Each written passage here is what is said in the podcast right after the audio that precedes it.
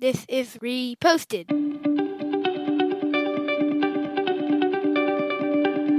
Every morning, Larry and I dig into a quote or idea that has caught our eye. Our hope is that our chat inspires you to never stop thinking and possibly challenges you in a new way.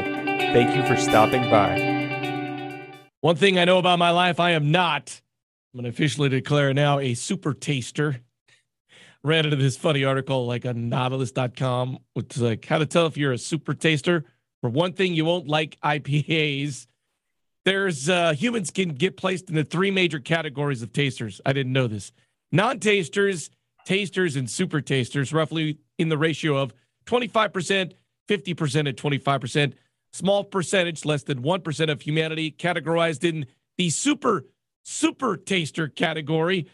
Super tasters are mostly women, and people of European ancestry are usually not super tasters. So, what is a super taster? You'd think you'd have a lot of fun eating if you're a super taster, but it's the opposite because you can really taste everything that you're eating. Turns out super tasters think beer is bitter. They don't like IPAs. They don't drink liquor.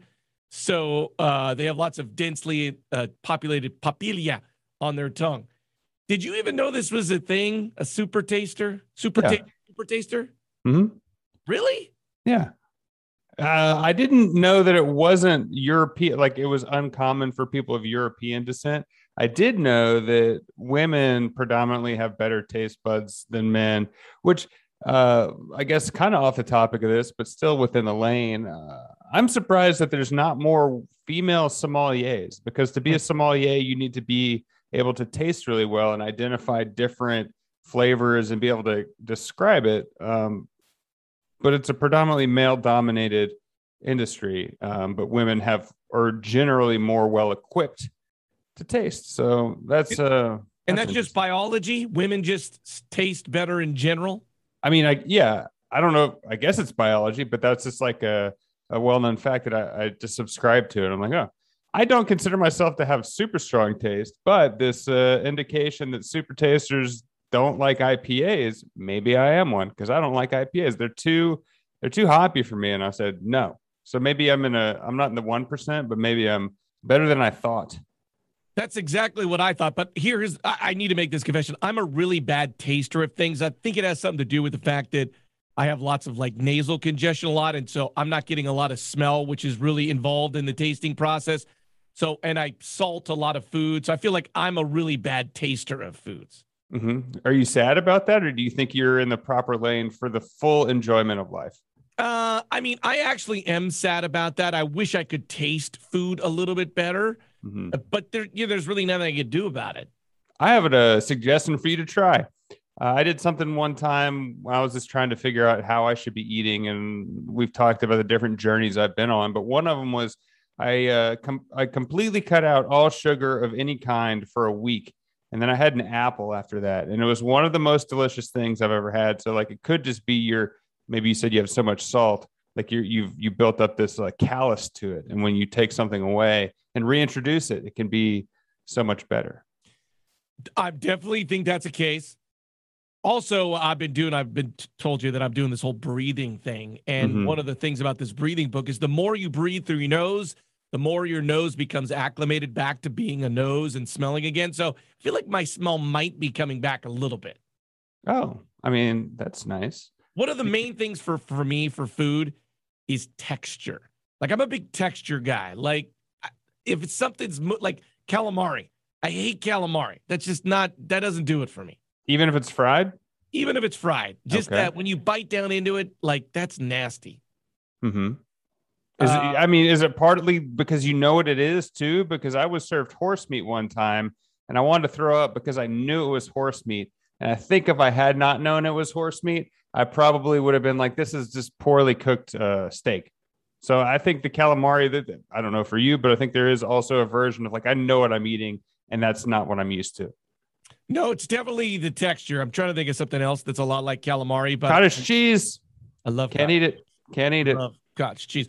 Uh, do you feel like overall you're a snobby eater? Like you're like, oh, I can't eat this because there's people out there like, mm, I won't do that. Um, when it's just within my home, yes, I'm more picky. But like if I'm going to someone's house, uh, the the manners in me try to take over and say, well, if you prepare this for me, I'm going to eat it. So yes and no. For me, I don't want to eat like we use not that many ingredients, and so we'll, what my I subscribe to is if you cook with higher quality ingredients, you don't need all this extra stuff. Like you don't need to deep fry it. Like Rocky Mountain oysters taste good, but they're deep fried. Like it's the it's the batter and it's the frying of it that tastes good. So I'm more of like I'll buy a really nice cut of salmon and I'll add a little bit of pepper to it, and that'll be enough. Whereas if you bought like poor quality stuff, then you need to uh, juice it up with with other things. I feel like I know the answer to this, but I'll ask anyways. And I know the answer because on your first date with my sister-in-law, once you took her to the one of the fanciest restaurants in San Francisco. So, like, you do like the fine dining establishments. You like fancy foods. Uh, I like the experience of it. And the reason that Gary Danko thing happened was I was working at this company in this someone I worked with was like Gary Danko is one of the hardest restaurants to get into. I called that day and I was like, I, a lot of things I did early on in San Francisco was like, I don't know how long I'm going to live here. I want to take full advantage of what's available. I made a reservation. I was like, when's your first available? And it was like three and a half months out. So I booked it. As that became closer, I was like, who am I going to go with? I asked your sister in law to go with me. We had a nice time. I, wouldn't know necessarily qualified as a date. I know you would like that. Back to the question you asked me: Would you consider yourself a snobby eater, or are you more of a no, no, no? Do you, do you do you like to go to the snobby, like high end restaurants? I like every once in a while. It's like a, it's a fun experience, but the food I don't think is necessarily that much better. It's more of like, oh, this is a cool experience, and also, I mean, maybe it shouldn't be this, but it kind of depends on who's picking up or how the check is being covered. Yeah. Like if you have a eight thousand dollar dinner and it, your bank account doesn't look any different after, that's a, a better experience than being like, well, I got to pay for this. I mean, I think I know the answer to this. Like, I would love to go to the French Laundry if I wasn't paying, but sometimes when I go to those high end, high end like French restaurants, that's some of that stuff I don't really like. What really good service? No, well, I like the really good service, but like there's like to put like caviar eggs on this, and this is like uh um sweetbread. Sweet, that's exactly sweetbreads, and like I'm like I don't want to eat this. Well, you don't have to, and that's that's your truth. You say, uh, "May I please have the kids menu? I'd like some fried chicken fingers." Is that what you go for?